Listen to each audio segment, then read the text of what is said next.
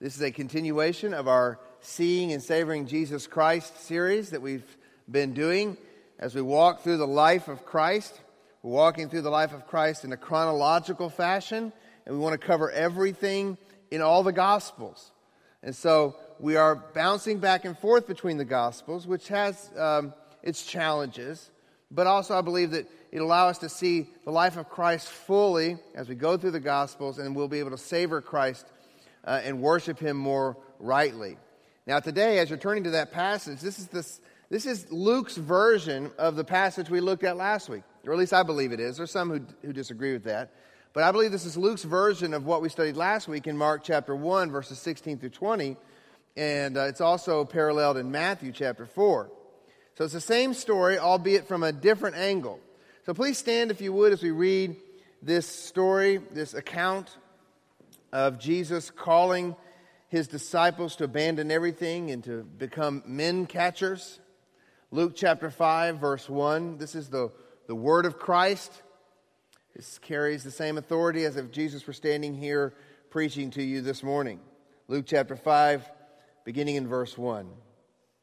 says, On one occasion, while the crowd was pressing in on him to hear the word of God, he was standing by the lake of Gennesaret and he saw two boats by the lake, but the fishermen had gone out of them and were washing their nets. Getting into one of the boats, which was Simon's, he asked him to put out a little from the land. And he sat down and taught the people from the boat. And when he had finished speaking, he said to Simon, Put out into the deep and let your nets let down your nets for a catch.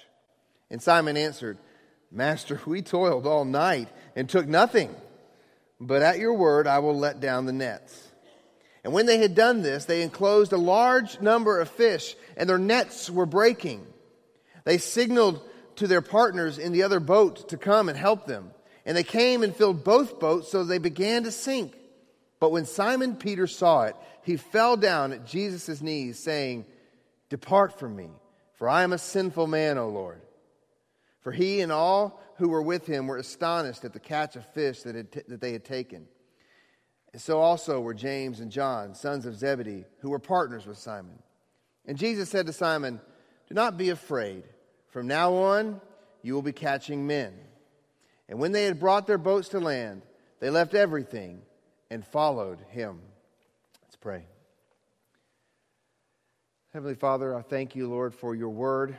I thank you for the four different gospels we have that you used four different human authors and inspired them with the truth to write down these true words, words of Jesus, words about the life of Jesus, and that we can mine from these great gospels, uh, these great books of the Bible, these gospels, we can mine tremendous treasure. And I pray, Lord, at the end of the service today that we would treasure Jesus more than when we came in. And Father, the only way that can happen is if you take your word and make it fruitful. Because I'm too weak, I'm too sinful. I pray that you would enable me to preach rightly, enable all of us to hear rightly. We ask all this in Jesus' name. Amen. Please be seated. Now, how many of you here, how many kids, how many of you guys have been fishing before? Been fishing? I mean, Nobody's been fishing? Uh, raise your hands high so I can see. All right. Fishing. Do you like to fish? Children, do you like to fish? How many of you love fishing? Okay. Only three or four left. How many of you are really good at fishing? There's one left. All right. What's the most fish you've ever caught at once? Six or seven? That's pretty good. Pretty good. I remember once, I was about your age and I was maybe a little bit younger. I was with my dad fishing in Kentucky. This is before we moved overseas to Ecuador. And um, we went out fishing one day, and um, I really didn't know how to fish very much. And we only got to fish a little bit before we moved to Ecuador, and I didn't really fish much more after that. So I'm, I'm not good at fishing at all. But I, I was fishing with my dad, and I remember this like it was yesterday. We're fishing, and next thing I know, I catch something almost immediately. As soon as I throw my line in, I've caught a fish. And uh, throw my line back in. I've caught another fish. And dad's sitting there just kind of watching me as I'm pulling in the, he's unhooking it for me. He would take his line back. And the next thing I know, I, catch, I caught 10 fish that day. And dad only caught like one. I caught 10 fish that day and I was so proud of myself. We have a picture. My mom and dad have a picture of all my fish laid out there and dad's one fish. Now, he may have been fishing for something different. I think all I was catching were these little bluegill things. And, uh, but I was catching fish left and right. And at first it was just kind of funny, but I do think my dad was getting a little frustrated after a while of watching my success and him just struggling and toiling and nothing's biting his line. And that's my, my big fishing story. That was uh, uh, the, the only time that I can really say that I caught uh, a decent amount of fish. I'm not a, I'm not a big fisherman. I, my, my, problem, Noah and I were having this discussion on the way here this morning because we, we tried some fishing Noah tried some fishing at the beach this week with no success. See, our problem isn't fishing. We're, we're good at fishing. We're just bad at catching, all right? We're really good at fishing. You can get the line all dressed up and cast. I can cast like anybody. It's just actually getting the fish out there to bite the hook. Um, when we go fishing in Arkansas, I've got a, one of Heather's cousins. I mean, he just whips it out there, whoop, brings in a fish, and all the rest of us are sitting there for hours and nothing's happening. He either knows exactly where the fish are at or he's got some sort of magic technique to get them in. But, but I myself, I, I struggle with fishing. And I can only imagine the story here today that we're looking at. I mean, I've got a fish story that, that's 10 fish. I caught 10 fish once. I can only imagine the story that these guys told after this fishing experience with Jesus.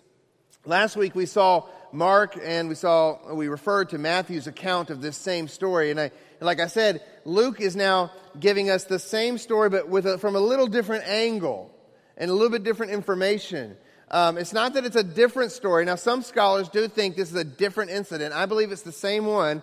I believe that it's, uh, it's not in chronological order in Luke. Luke has a tendency to do that sometimes, to put things more in a thematic order. I think when he says on one occasion there in verse 1, that's a very general term. It's not, it doesn't seem to be referring to a specific, the next thing that's happening in the story. He's just saying on one occasion, he tells this story of the fisherman.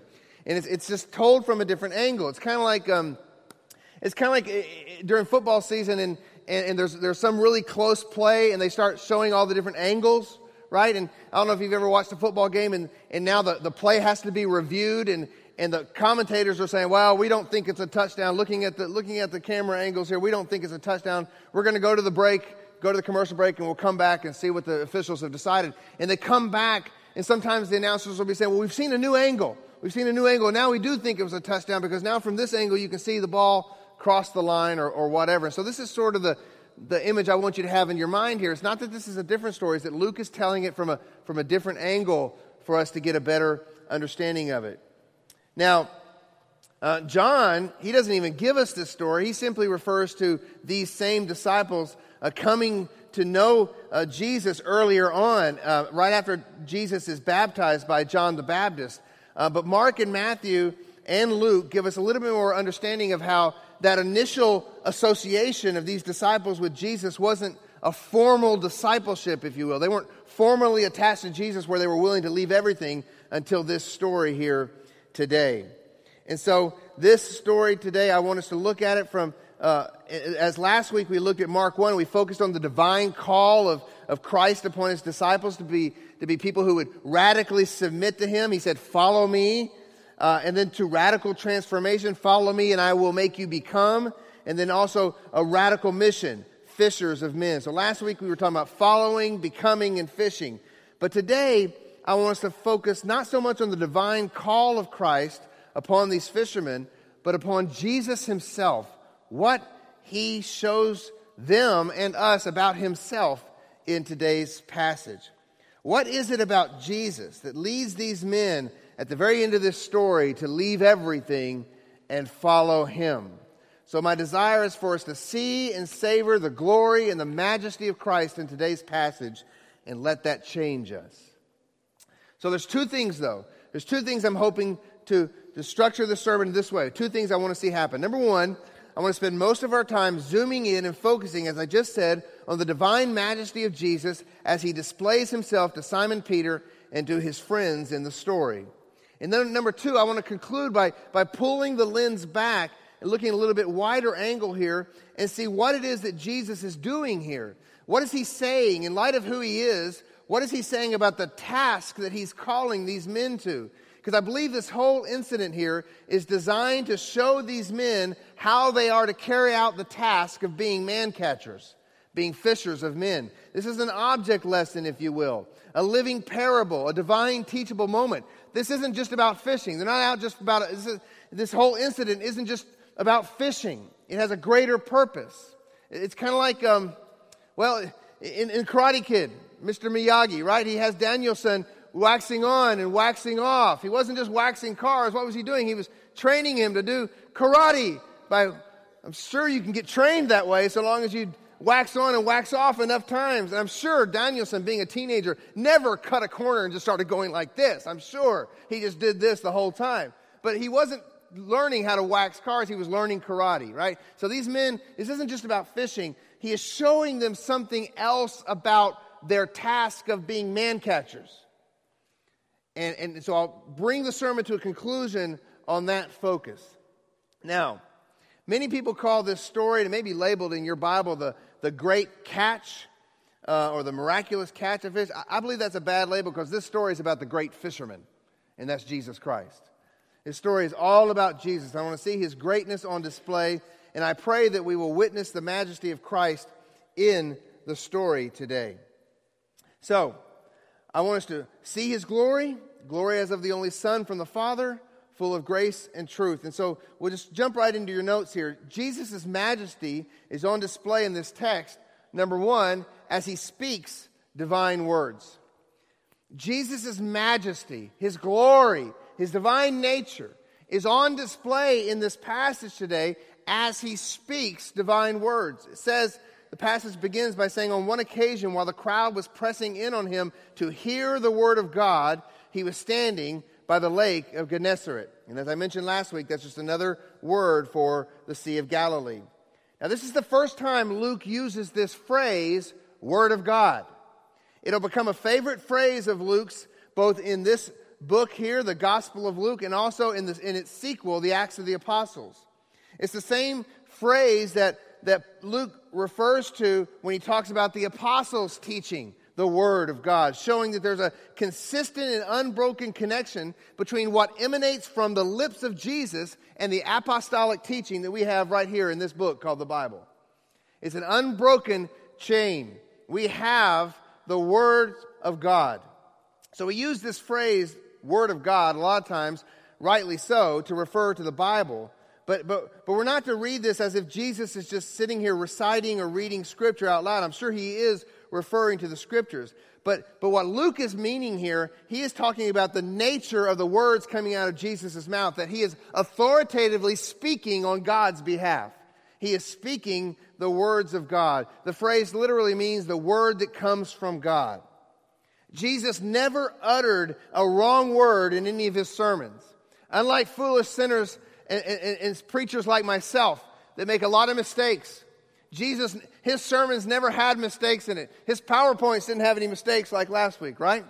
Uh, he didn't have PowerPoint, but he didn't have any mistakes in anything he said. There was, there was, it was always on target, perfectly in line with the thoughts of his father. His words about his father were always spot on. He, as the second person in the Godhead, he could make no mistakes in his sermons. John 12, 49 says, For I have not spoken, this is Jesus speaking, for I have not spoken on my own authority, but the Father who sent me has himself given me a commandment, what to say and what to speak. John 14, 10. Do you not believe that I am in the Father and the Father is in me? The words that I say to you, I do not speak on my own authority, but the Father who dwells in me does his works.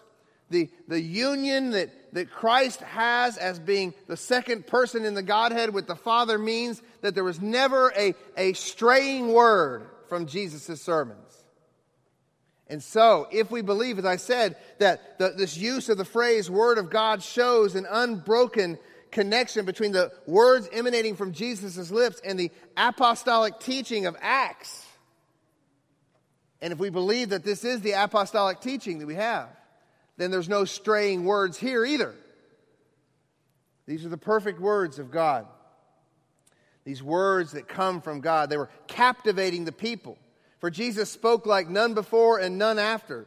Matthew 7 29 says, For he was teaching them as one who had authority and not as their scribes. I love the account from John 7. Do you remember this? We'll get to it eventually as we go through the series. I'm sure we'll be in John 7 by the year 2015. I love the account from John 7 where the Pharisees and the chief priests sent officers to arrest Jesus. Do you remember this? And they come back empty handed. And the angry Jewish leaders demand to know why they didn't arrest Jesus. And the officers answered, No one ever spoke like this man. I love that. No one ever spoke like this man. And no one ever will, for Jesus has the final word from God. He is the final word of God. God has spoken clearly by his Son. That's what Hebrews 1 2 teaches us. So the Word of God has the power to draw men. Notice the crowds are pressing in on Jesus. The Word of God has the power to draw in. There is no indication that He's doing any miracles here. He's not putting on any show. He's simply preaching and teaching the Word of God. We live in a day and age where the church has lost its confidence in the Word of God. We think we've got to do something to make church more attractive, something to, to tickle people's ears, to make them want to come to this place. But we can and we should just preach the Word of God and trust that it itself will do the work of drawing men. And so, let us be faithful and be satisfied with the Word, the sufficiency of the Word. I mean, what does it say when we think we've got to come up with some other types of gimmicks to try to connect people with the church and try to get people to come to Christ, what does it say about our confidence in this word? What does it say about our belief in its sufficiency? We might as well just interrupt Jesus while he's on the beach preaching and say, hey, Jesus, you got to do something else. This is a little boring, a little time consuming. How about you cut it off for about 20 minutes and we do a, how about a skit, Jesus? Those fishermen out there, they could do some sort of skit. Or how about some interpretive dance? Mary over here, she could do something, right? Don't interrupt Jesus while he's speaking. Church, don't interrupt Jesus by limiting the preaching and the teaching of the Word of God. Let it go forth. I lament for churches that have to continually drum up new and creative ways to keep people coming. You ever seen some of those crazy pop stars? I mean, whether who it is, whoever it is, Lady Gaga or whoever it is. I mean, and, and they're always doing something else. They do something dramatic to get in the news, and then their next show they got to do something even more amazing, and eventually they run out of ideas and they fade off of the scene, don't they? And someone more spectacular is on the scene, more newsworthy, doing something else a little bit more attractive. That's how many churches act, dress up like pop stars, hoping that people pay attention to us. And then we got to do something more exciting the next time. So here's Jesus speaking the word of God, but the crowd is beginning to press in on him. So Jesus graciously, he sees two boats on the lake from which he can speak. Now, this may just seem like it's coincidental, like, well, he just sees two boats and says, oh, I'm just going to get in one of these boats. But we know there are no coincidences with Jesus. He has a purpose behind this whole incident. It's perfectly planned. And this is, a, this is going to be a huge teaching moment for these fishermen. But he gets into a boat and he continues to teach from the boat. Before he gets into Simon's boat, he asks him to put it out a little from the land. He sits down and he continues to teach. It's very clear from the Gospels that Jesus' primary ministry was teaching and preaching teaching and preaching the Word of God. My friends, we need to see the glory of that, that God came in the flesh and He spoke, and He spoke in words, and we have words. Those words are recorded right here for us. We worship a God who speaks. That is an awesome thing. In these last days, He has spoken to us by His Son. And He didn't just speak the words, He taught the words, He explained the words. Now, there, there's sometimes a, a disconnect and, and there was, I don't think so much anymore, but I think about 30 years ago during the during the crisis, or was that more than 30 years ago, the, in the late 1970s, when the Southern Baptists were trying to decide are we going to believe the Bible or not, what we call the conservative resurgence, there began to be some on the conservative side of things that were uh, focusing so much on the epistles because the, those on the liberal side of things were only focusing on the Gospels. And they, were, created this divide. Well, this is what Jesus said, and well, here's what Paul has to say. No, no, no. The, the, the epistles are the teaching about what Jesus said and did. You can't separate those. They, they go together hand in glove. And so Jesus has given us a word and he has explained his word to us. And so the, the things that Paul say are just as authoritative as the words that are written in red ink in your Bible. Just as authoritative. He taught. So I want us to see and savor this truth this morning that the majesty of Christ is on display here simply from the, from the fact that he is speaking divine words. But, but secondly, I want us to see that Jesus' majesty is on display as he employs divine omniscience. He employs divine omniscience. Verse 4 And when he had finished speaking, he said to Simon, Put out into the deep and let down your nets for a catch. So he tells Peter to get into the boat, to push the boat away from the shore. Let's go out to the deep part of the lake and let's start fishing. Now, remember, he already knows these men, so it's not like these are just strangers to him. But at the same time, you'll notice that Peter's a little bit hesitant here. Simon answers, Master, we toiled all night and we took nothing. Now you can understand Peter's hesitancy here. Jesus has shown them some amazing things so far. They were with him at the wedding of Cana. They were with him in Jerusalem. They've seen his, his witnessing to the woman at the well. But they also know that he's not a fisherman. He's, he's what? He's a carpenter's son. So, so Jesus, I can understand Peter's a little hesitant here. What, what does Jesus really know about fishing? I mean, Peter, on the other hand, he's, he's obviously the leader of this band of fishermen. He's probably the most skilled and most expert fisherman there. He knows what he's doing, unlike Noah and I this week. Peter knows what he's doing. So, so Jesus doesn't really seem to be qualified to give advice. So be kind of like me playing around a golf with Tiger Woods and giving him some pointers. Tiger, that swing's just a little, you need to do more with the hips or something there. You know, you know, all I do is I take a metal rod and swing it at a white ball and hope it goes in the direction that's somewhat close to the hole. That's how I play golf. And so it'd be foolish for me to sit there with Tiger and give him putting advice while we're out playing. And so that's kind of, kind of, I'm sure how Peter's feeling a little bit here. Perhaps Peter and his friends were initially a bit put off, even. They were tired. They had toiled all night. They were frustrated. They had, they had taken nothing, they had caught nothing. And, and frankly, this was bad advice. This wasn't the time for fishing. The right, it wasn't the right place for fishing. You see, you fished in the deep at nighttime. That's what time you fished in the deep. And, you did the shoreline fishing with the smaller nets during the day. Jesus' advice is all wrong here. Wrong place, wrong time, wrong, wrong, wrong. It's illogical, it doesn't make sense.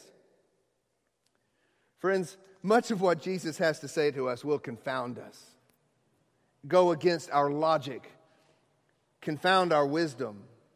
It'll go against what, what we consider to be the right way to do things. It's counterintuitive.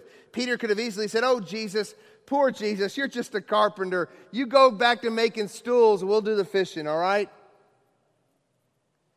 How many today, today do that with Jesus? Oh, he was just a first century Jew. How can, how can Jesus' words really have any meaning for 21st century people like us that are dealing with all the, the challenges of modern life?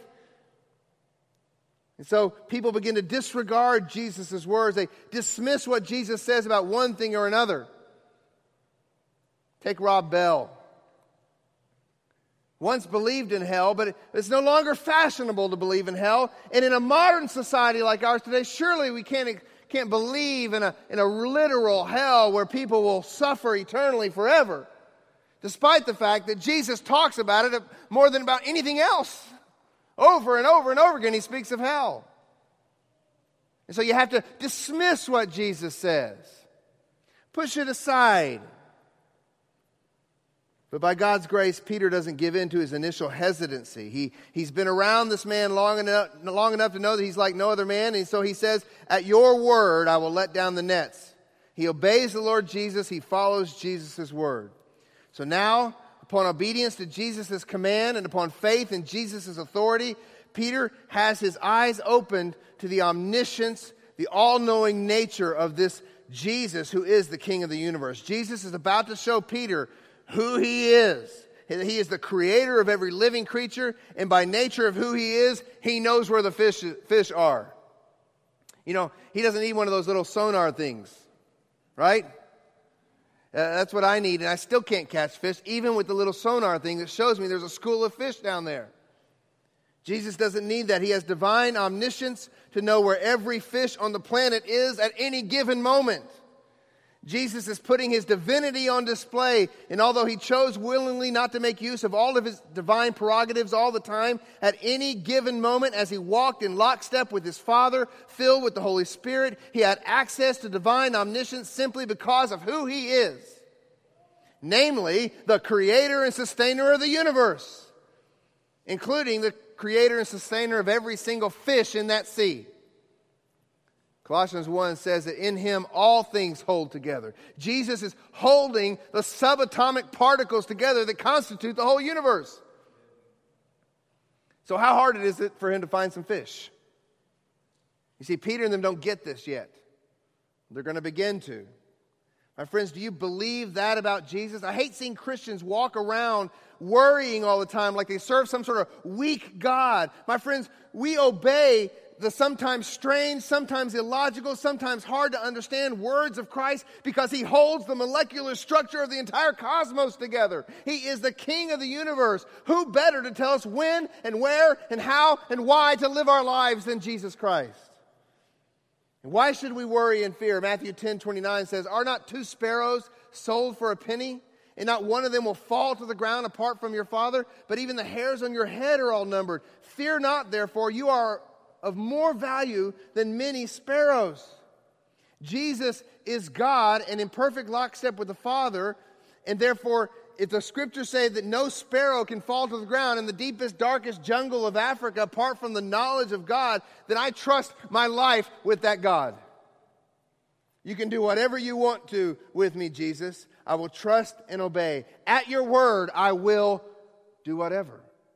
So, Peter and the apostles, at your word, we'll do this, even though it doesn't make any sense. At your word, we're going to do it. They, they demonstrate faith, trust, and obedience. And so this transforms from a picture of futility, from a picture of futility to a picture of fruitfulness. They have been toiling all night. The experts have been toiling all night. And now they put their faith in Christ, and the fruit begins to come. Now, for these men, Jesus says to go out there, go to the deep water, drop your nets. Peter obeys, and upon his obedience, we read in verse 6 that they, when they had done this, they enclosed a large number of fish. And so the next thing I want us to see is not only Jesus' majesty on display as he speaks divine words, as he employs divine omniscience, but also as he exercises divine power. And when they had done this, they enclosed a large number of fish, and their nets were breaking. You see, Jesus not only knew the location of the fish, Jesus had ordained that the fish be there in massive numbers at that specific time in that specific place. These were not small nets that these guys had, they were using their big nets. These are the nets they use in the deep. These were not small nets, these were not weak nets, and yet we read that their nets were breaking. These nets had been made for good catches of fish, for great catches of fish, for super catches of fish, but they couldn't handle a supernatural catch of fish. But that's not all. It says in verse 7 they signaled to their partners in the other boat to come and help them, and they came and filled both boats so that they began to sink. These were not small boats. These were not small nets. These were not small boats. These were big boats. They were not leaky boats. And yet we read that they began to sink. These boats had been made for good catches of fish, for great catches of fish, for super catches of fish, but these boats could not handle a supernatural catch of fish. This was utterly amazing to Peter and to the others who were there. They had never witnessed anything like this. The raw power of God on display was amazing. And just think about it. There had to be tons of fish there for these boats to begin to sink. It's massive, massive mountains of fish. I can only imagine the people on the shoreline as they're watching all this transpire. They're watching Peter and them go out to the deep. What are they doing out there? And then they see them pull the nets over. What are they doing? It's, it's the middle of the day. Why are they throwing their nets over the side? And then next thing they see them pulling up these nets and, and the, all the fish is pouring into the boat and they see the boats beginning to sink. And, it's an amazing thing to witness the divine power, the raw power of Christ on display. And perhaps it was at this point that Peter realized that the man sitting in his boat was not catching fish, he was commanding fish, and the fish were obeying. Maybe it's at this point that, that Peter realizes that, that though he himself was a master fisherman, this man was the master of the fish and the master of all creation, and he was sitting in his boat. Christ would demonstrate his divine power over and over and over again to these men, but this was one of the first times they get a glimpse of it. And they, it's just a tiny sliver of his divine power. Hebrews 1 says that he upholds the universe by the word of his power. Those same subatomic particles that I was talking about earlier that he holds together have great power and energy stored up in them so that when, when nuclear fission occurs, we know that there's a, there's a massive explosion of energy that can be produced. Yet Christ, by his divine power, created that energy potential and holds it all together, thus exercising the greatest power in the universe, greater power than any man could fathom. So, how, how hard is it then for him to command fish, a boatload of fish, to be at a specific spot at a specific time? Piece of cake. His power is on display. And because his divine power is on display, we read it says, when Simon Peter saw it, he fell down at Jesus' knees, saying, Depart from me, for I am a sinful man, O Lord. And so the next thing I want us to see on display here is Jesus' majesty is on display as he exhibits divine holiness. Luke tells us that everyone was amazed, verse 9. For he and all who were with him were astonished or amazed at the catch of fish that they had taken. And so also were James and John, sons of Zebedee, who were partners with Simon. So everybody's amazed, but, but Peter's reaction goes beyond amazement and into worship. There's a difference between being attracted to Jesus and amazed by Jesus and worshiping Jesus. Friends, a lot of people are astonished and amazed by Jesus, but Jesus is looking for, he's not looking for a gawking crowd, but he's looking for a worshiping people. We must move from astonishment and amazed curiosity about Jesus to being flat on our faces in worship of Jesus. You see, Peter realizes that this man who speaks the words of God, who employs the omniscience of God, who exercises the power of God, must be holy God. And he reacts the way that everyone in Scripture reacts when they see God for who he is. He fell down on his knees, saying, Depart from me, for I am a sinful man, O Lord. Peter recognizes that this is more than just a man. The fish obey this man. Peter knew that due to his own sin, he, he was cursed like all men are to toil. Why was he toiling through the night? Because all men have been cursed by sin. We've inherited Adam's nature, we've inherited Adam's guilt, and part of the curse is we have to work for our food. We have to work the ground, we have to toil. He's been toiling all night. But up walks a man, a new Adam, who has dominion over creation. And he commands fish to get in a net, and they get in a net and he realizes this man's not a sinner like I am. He's not a sinner like I am. I'm a sinner. I have to toil. I, I, I toil with futility. But this man speaks with fruitfulness. And immediately the fish jump into the net. And when the divine power of Christ is on display, it doesn't make Peter giddy. Oh, yay. I mean, that's what we come to church wanting. I want an experience, something to make me giddy. My friends, do you come to church to land flat on your face like Peter did? I don't think people come to church for that. They want an experience that, that makes the hair stand up on the back of their neck instead of an experience that'll break their knees and take them to the ground. Peter's not all giddy here. Peter's not giving high fives to his new fishing buddy. Peter's not pumped up by his Jesus moment. Peter is crushed Peter is humbled. Peter is undone. Peter experiences divine trauma. I don't think people come to church for divine trauma. My friends, discipleship begins with you being crushed.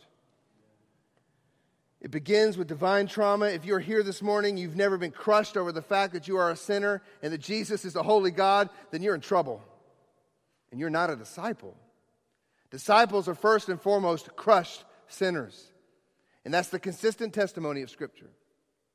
What happened when sinful Adam heard the Lord coming? What did he do? He ran and hid from the Lord. He feared, for Adam knew he was a sinner and that the God who was coming into the garden to speak with him was holy. When Abram met the Lord at the oaks of Mamre, he bowed himself low to the ground. When Job got a fuller glimpse of God than he had ever had before eh, during all of his calamity, he said, I despise myself. I repent in dust and ashes. The whole people of Israel begged Moses to speak on God's behalf, saying, Do not let God speak to us lest we die. Joshua, as he prepared to enter the promised land, met the pre incarnate Christ, the angel of the Lord, the Lord of hosts, and fell on his face and worshiped. Gideon, upon seeing the same angel of the Lord, feared that he would die. Later in Judges 13, we read of Samson's parents as the angel of the Lord, the pre incarnate Christ, appeared to them. Manoah said to his wife, We shall surely die, for we have seen God. And of course, Isaiah, when he saw the glory of the Lord in the temple, said, Woe is me, for I am lost, for I am a man of unclean lips, and I will dwell in the midst. I dwell in the midst of a people of unclean lips, for my eyes have seen the King, the Lord of hosts. Ezekiel fell on his face as the Lord revealed his glory to him. And as the Lord knew, drew, drew near to Daniel in Daniel's vision, Daniel said, I was frightened and fell on my face. Zechariah, as well as Mary, upon seeing the angel Gabriel come and speak to them, great trouble fell upon them. They great fear fell upon them. Saul was knocked to the ground as he saw Jesus on the road to Damascus. And John, who was here at this very incident, eh, later on at Patmos, years later, upon seeing the glory of Christ, fell to the ground as if he was dead. That's the consistent testimony of people that see the glory of Christ, and we come for giddy, fun experiences. We're fools. Peter knows divine word of God, divine omniscience, divine power equals holy God. Peter sees it, but do we see the glory of Christ in this text today? Does it take your breath away? Peter knows that he's a sinner, and as a sinner, he cannot be in the presence of divine holiness. That's why he says, Depart from me. Friends, the more Peter sees of Jesus, the more he sees of himself.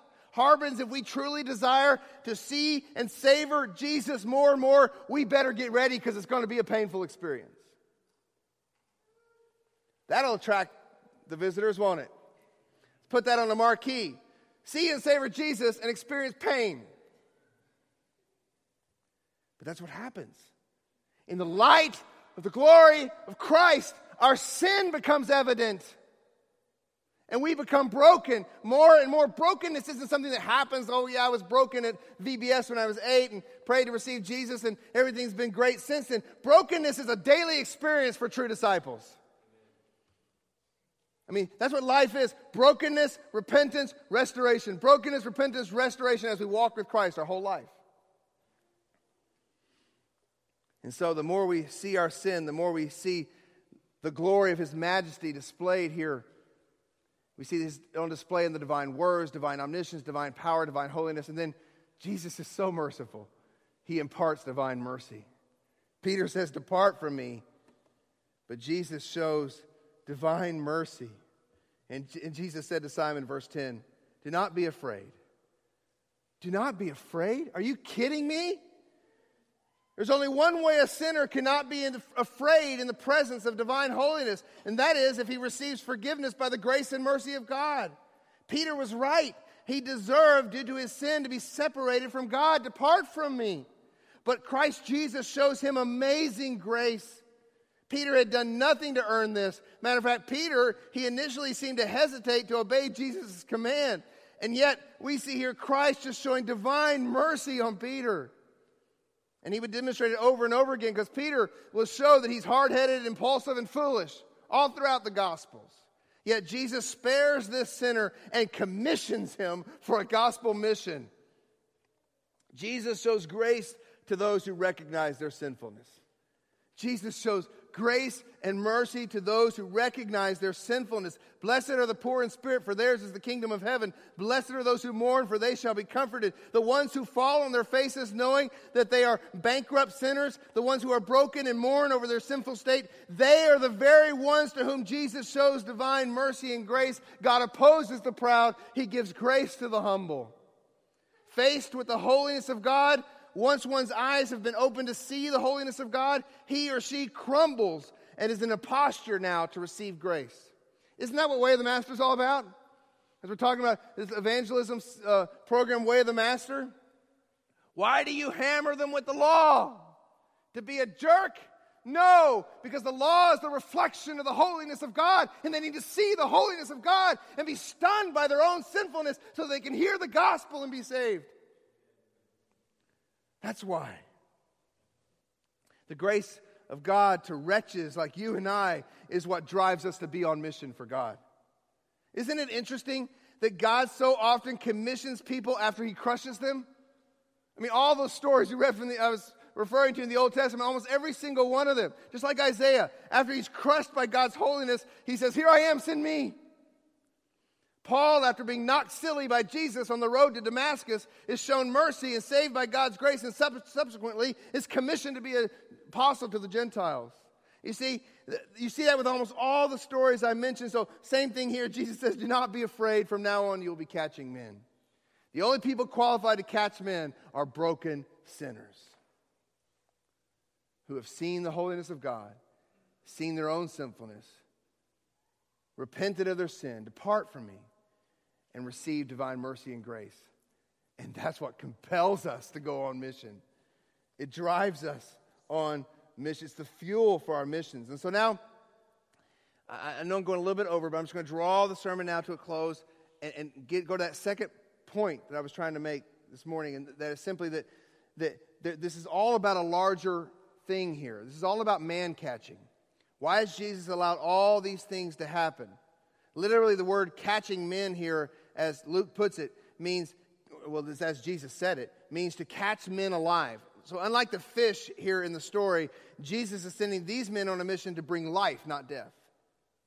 But here's what I want us to see this whole incident was designed to show them something about their mission, about their man catching mission.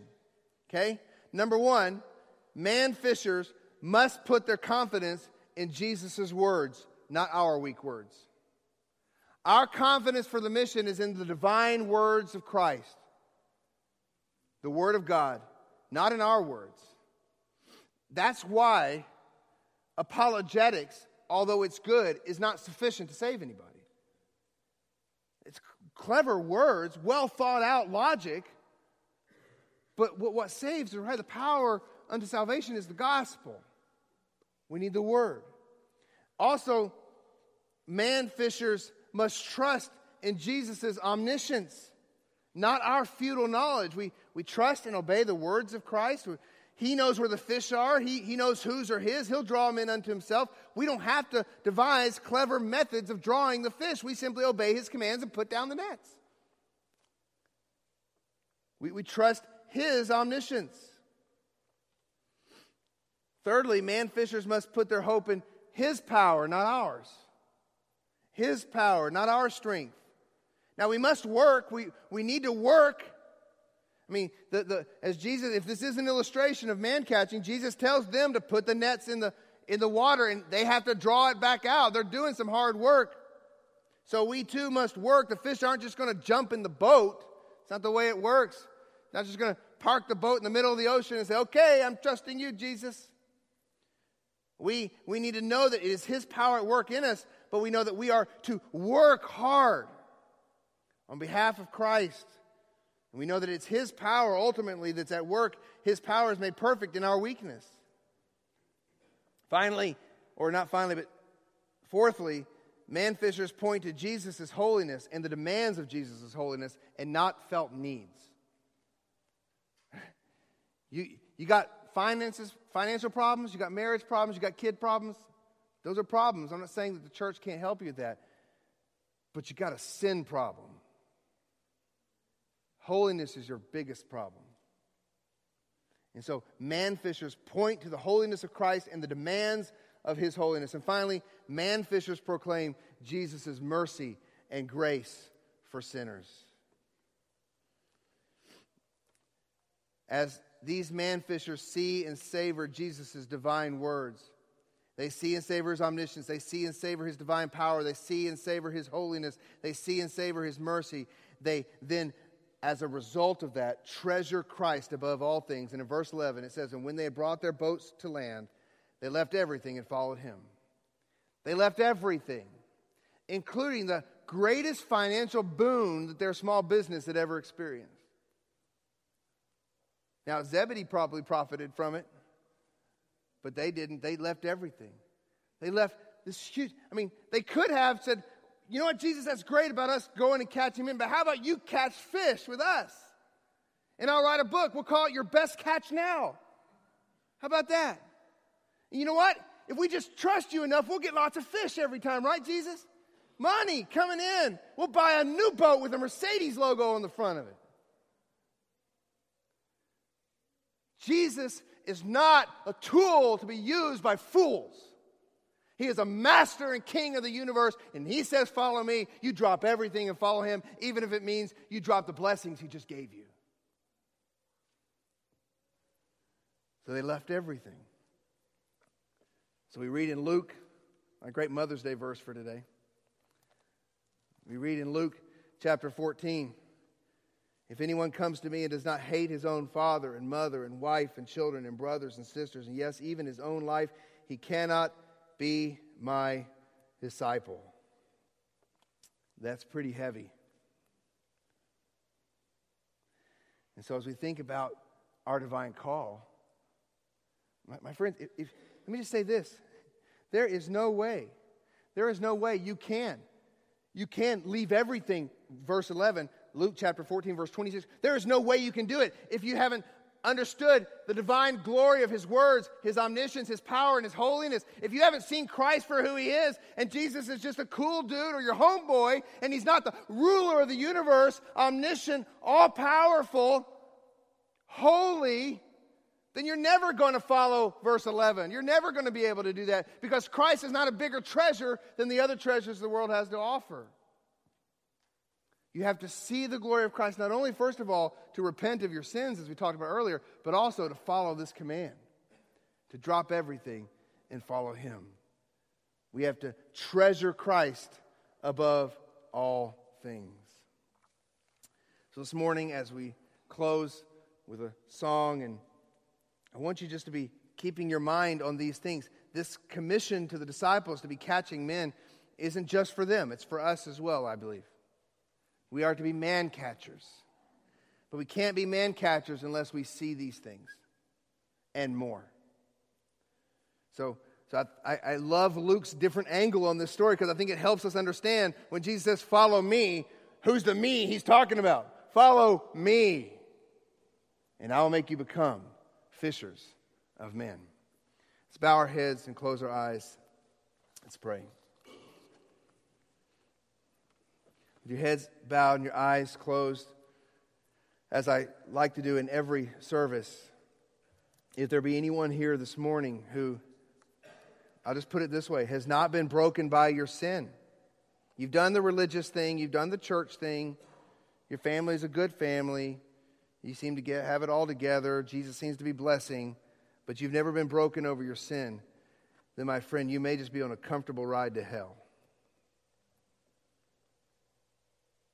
Because there is no forgiveness of sin without repentance. And so, if you want to talk to me this morning about the gospel, I'll be available down front. But let's pray. Heavenly Father, I pray, Lord, that you would help us to see and savor Jesus more and more and more and more. And in doing so, Lord, that you would break us more and more and more. That you'd show us our pride. That you'd show us all of our sin. That you'd show us how poorly we are fathering, how poorly we are being husbands and wives. And Lord Jesus, I pray for the mothers here this morning. Lord, as, as they've considered these things, maybe there's moms in here feeling broken. That they haven't been the man catching moms that they're supposed to be. Oh, but God, I thank you that you give us grace and mercy. And John 1 9 says that if we'll confess our sin, that He's faithful and just to forgive us our sin and cleanse us from all unrighteousness. God, we believe that verse, and we believe the only reason that you are faithful and just, just, is because you're the just and the justifier. And so, God, we thank you for what Jesus has done on our behalf. We thank you for this amazing grace. We pray, Lord, this morning that you'd help us be the people you want us to be. Lord, what are we hanging on to?